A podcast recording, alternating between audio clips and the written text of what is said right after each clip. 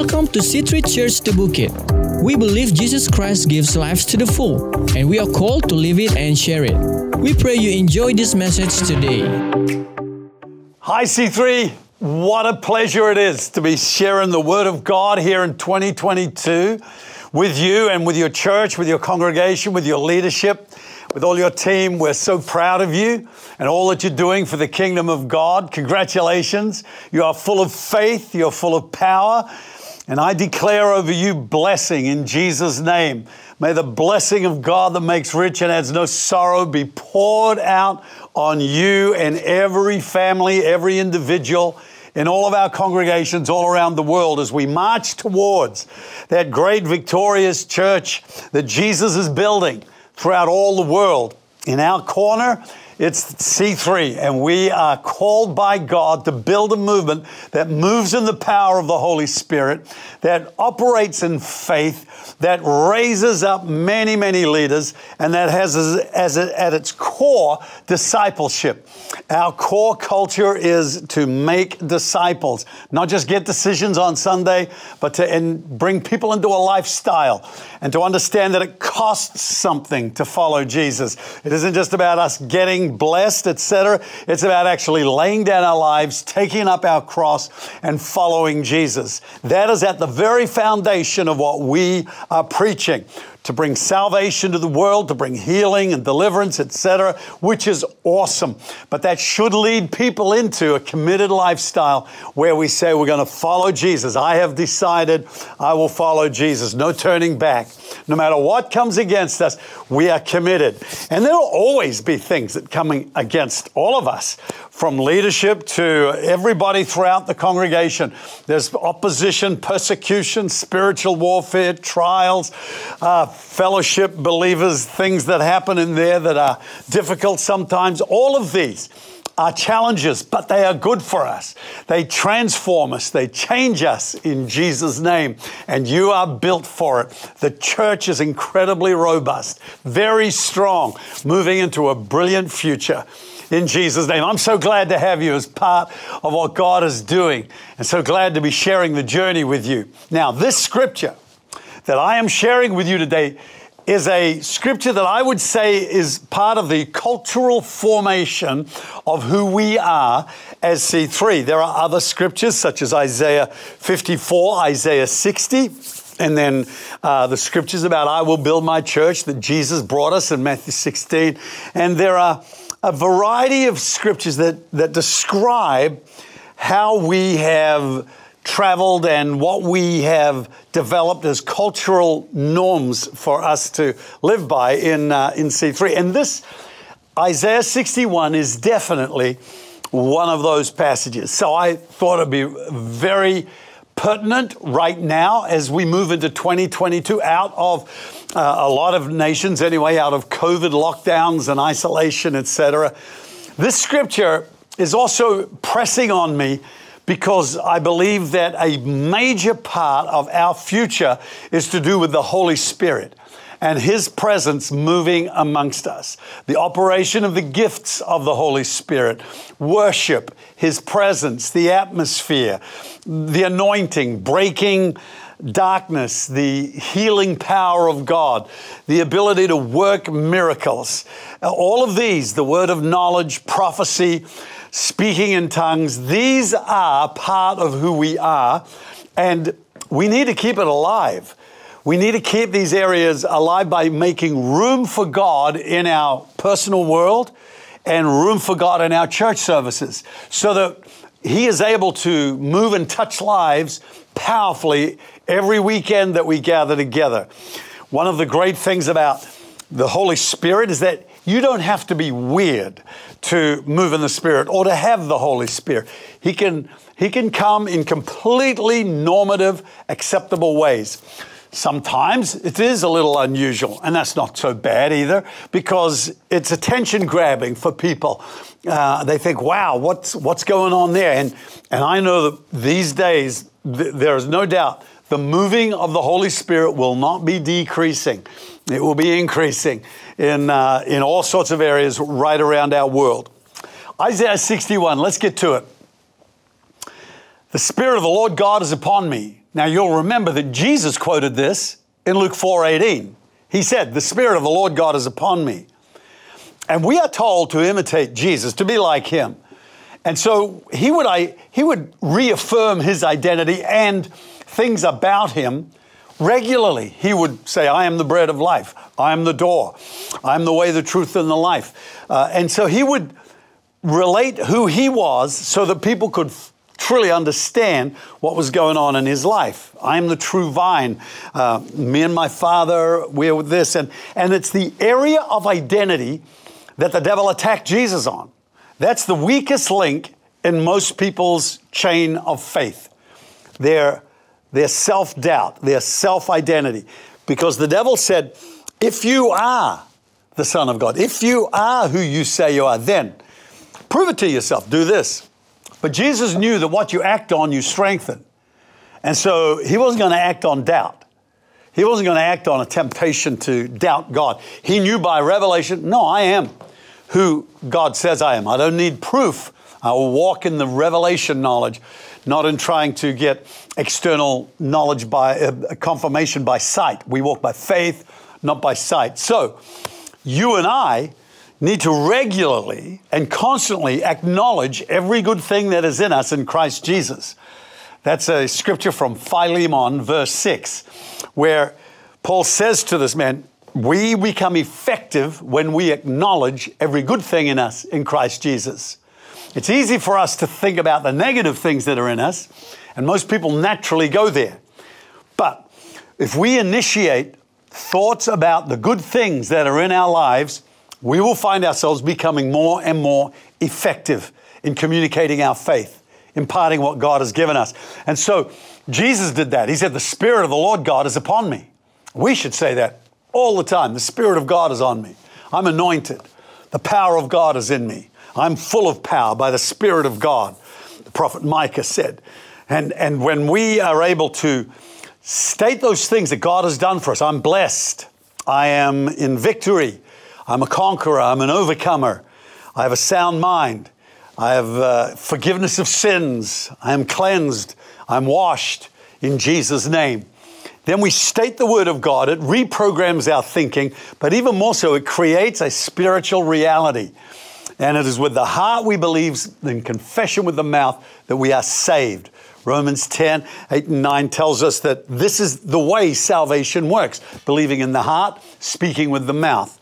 And so when we get a hold of a scripture like this, the Spirit of the Lord God is on me, every weekend, every day, we should say, The Spirit of God is on me. I'm anointed by God. The Holy Spirit is falling in our church. The Holy Spirit is moving on our families.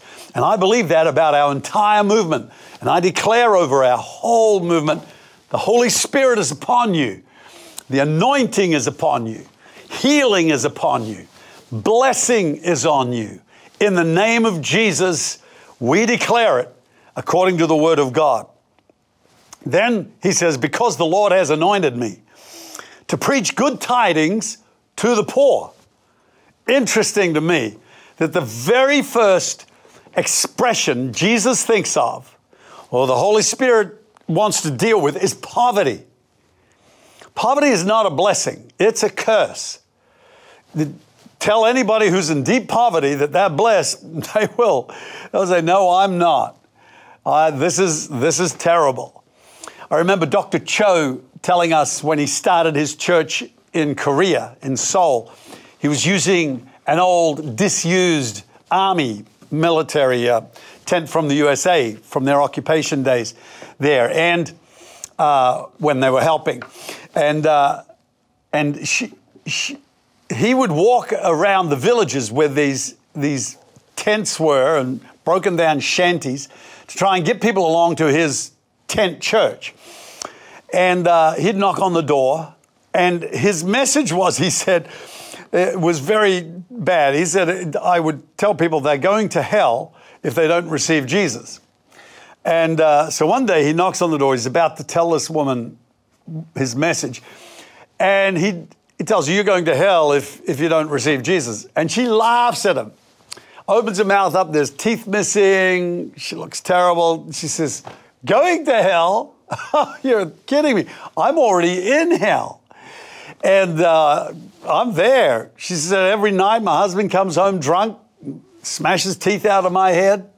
Uh, look at us. We live in mud. There's just nothing here, no food. Uh, look at me. I can't even wash. I'm covered in dirt. I'm, my hair's just a mat. And I'm, I don't need to go to hell. I'm there. And so he realized that he needed to preach good news to people who are in poverty. And what would that be? That would be that God is able to start providing for you and get you out of this. Now, when, when people live in prosperous environments, it's easy to promote the idea of poverty and to downplay the idea of doing well in life. But that's when you're comfortable. When you're not, and that is terrible. When you can't feed your children, when you can't pay medical bills, when you can't go to the hospital, when, you, when, when your marriage is a disaster and, and your husband won't work or can't get work, that's not blessing. And so Jesus says, one of the first things we want to do is to preach. Now, we can do a lot of good things for poor people, help them out, and we do right around our movement in C3. We do, and, and it's awesome. I love it. But he is saying we need to preach good news and show people by teaching them how to work in life, how to build up an income, how to become entrepreneurs, how to be, how to be doing well in life. And he said, This is one of the first things the anointing and the Holy Spirit being on me is going to actually motivate me to do. The second thing he says, He has sent me to heal the brokenhearted. This is a really important area today. And, and I, my experience is, is that there are a lot of people whose dreams have been destroyed. They thought their marriage was going to be wonderful. They thought they'd have a home. They thought they could have kids. They, and things haven't happened like they wished, like they wanted. And playing along with that, it seems to me that not a lot of people are emotionally resilient and able to take it. They've been told they're wonderful and incredible and life's going to work out for them and they follow their dream, follow their star, and they get awards for participating. I go like, that doesn't develop emotional resilience when you fail because all of us will fail. I've got more failures than successes behind me. And, and learning how to fail and keep on going and get up again and not let it destroy you so that you explode or implode or get depressed or anxious, and, but you just actually go for it again and to have emotional strength and maturity to keep on going ahead without sulking or throwing tantrums is important. And so he is saying, heal broken hearts, heal people who have been disappointed, and help them to actually become emotionally well, emotionally healed, emotionally strong in life. And we, we will find ourselves being able to, to stand against all the attacks of the enemy on feelings and on our hearts. Then he says, I want you to proclaim liberty to the captives. And it's interesting in here uh, because there's three references to setting people free. Number one, the liberty to the captives, opening of prison to those who are bound, and to proclaim the acceptable year of the, of the Lord, which is the year of Jubilee, when everybody was, uh, all the slaves were set free, all debts were canceled, and uh, it was an amazing moment. All through the land, they'd blow the trumpets, and it would go out in certain radius right through the land. And on that day, as soon as a slave owner or a bank heard that message, they had to forgive the loan, set the person free, and return lands that had been sold to cover debts, etc. It was a beautiful, wonderful year of recovery and of setting free. And in these three areas, one of the most powerful things the Holy Spirit can do through us is set people free. Whether it's from demons, whether it's from their past, whether it's from themselves, from thought patterns that have bound them. But when the Holy Spirit is present, freedom comes. When religion is present, bondage comes. When, when oppression is there. People don't dream, they don't sing, they don't laugh. But in Psalm 126, it says, When we got set free, we dreamt, we sang, and we laughed. And that's the, they're the signs of a liberated person, of a liberated church. And I believe that we can bring that, filled with the Holy Spirit, into our, into our congregations. And then it says, in the day of vengeance of our God, people need to know there are outcomes, there are consequences to their actions. And that if you sow bad stuff, it's going to come back on you. Do the wrong thing and don't, re- and, and, and don't repent from it, but be hard against it. You'll find that it'll just come back. The best we can do when we've done wrong is to repent and break the cycle of reaping back into our lives what we sowed. And when we do that, we will come repentant before God with a broken heart and find ourselves convicted by the Holy Spirit to get right with Him. Then he says to console, to comfort all who mourn, to console those who mourn in Zion, giving them beauty for ashes, the oil of joy for mourning, and the garment of praise for the spirit of heaviness. That is awesome. You and I are anointed, especially all the leaders in all of our churches. this is our job to comfort people who are in grief and in mourning, not to condemn them. And then to console those who mourn in Zion, to be an encouragement.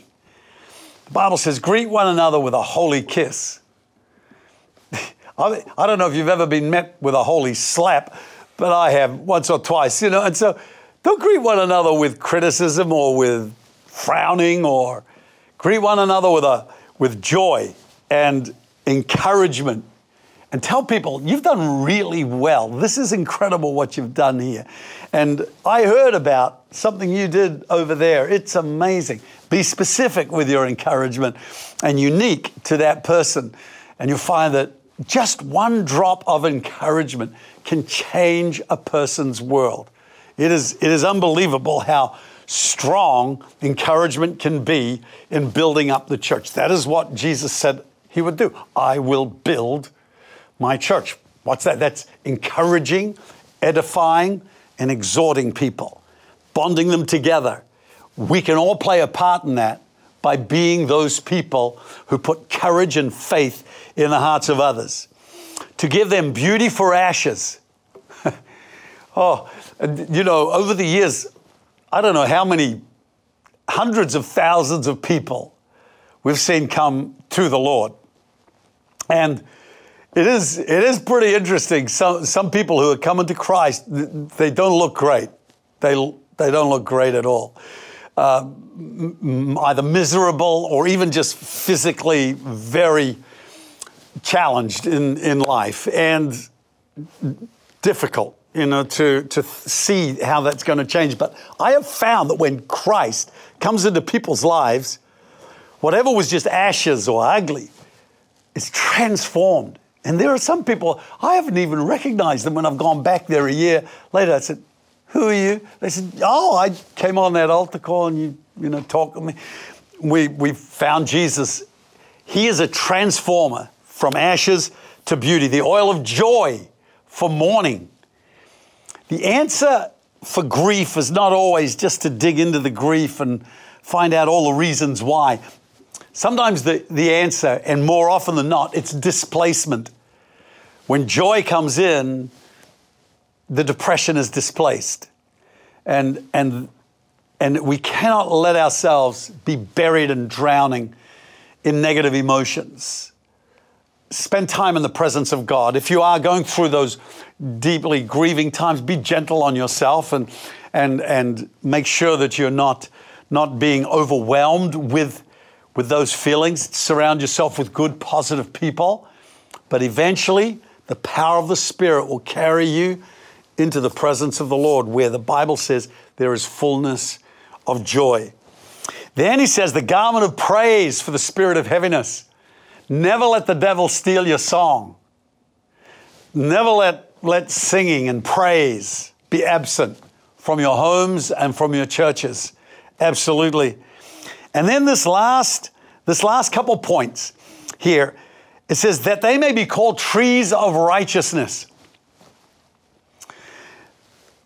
The planting of the Lord, that he may be glorified. Can I say this?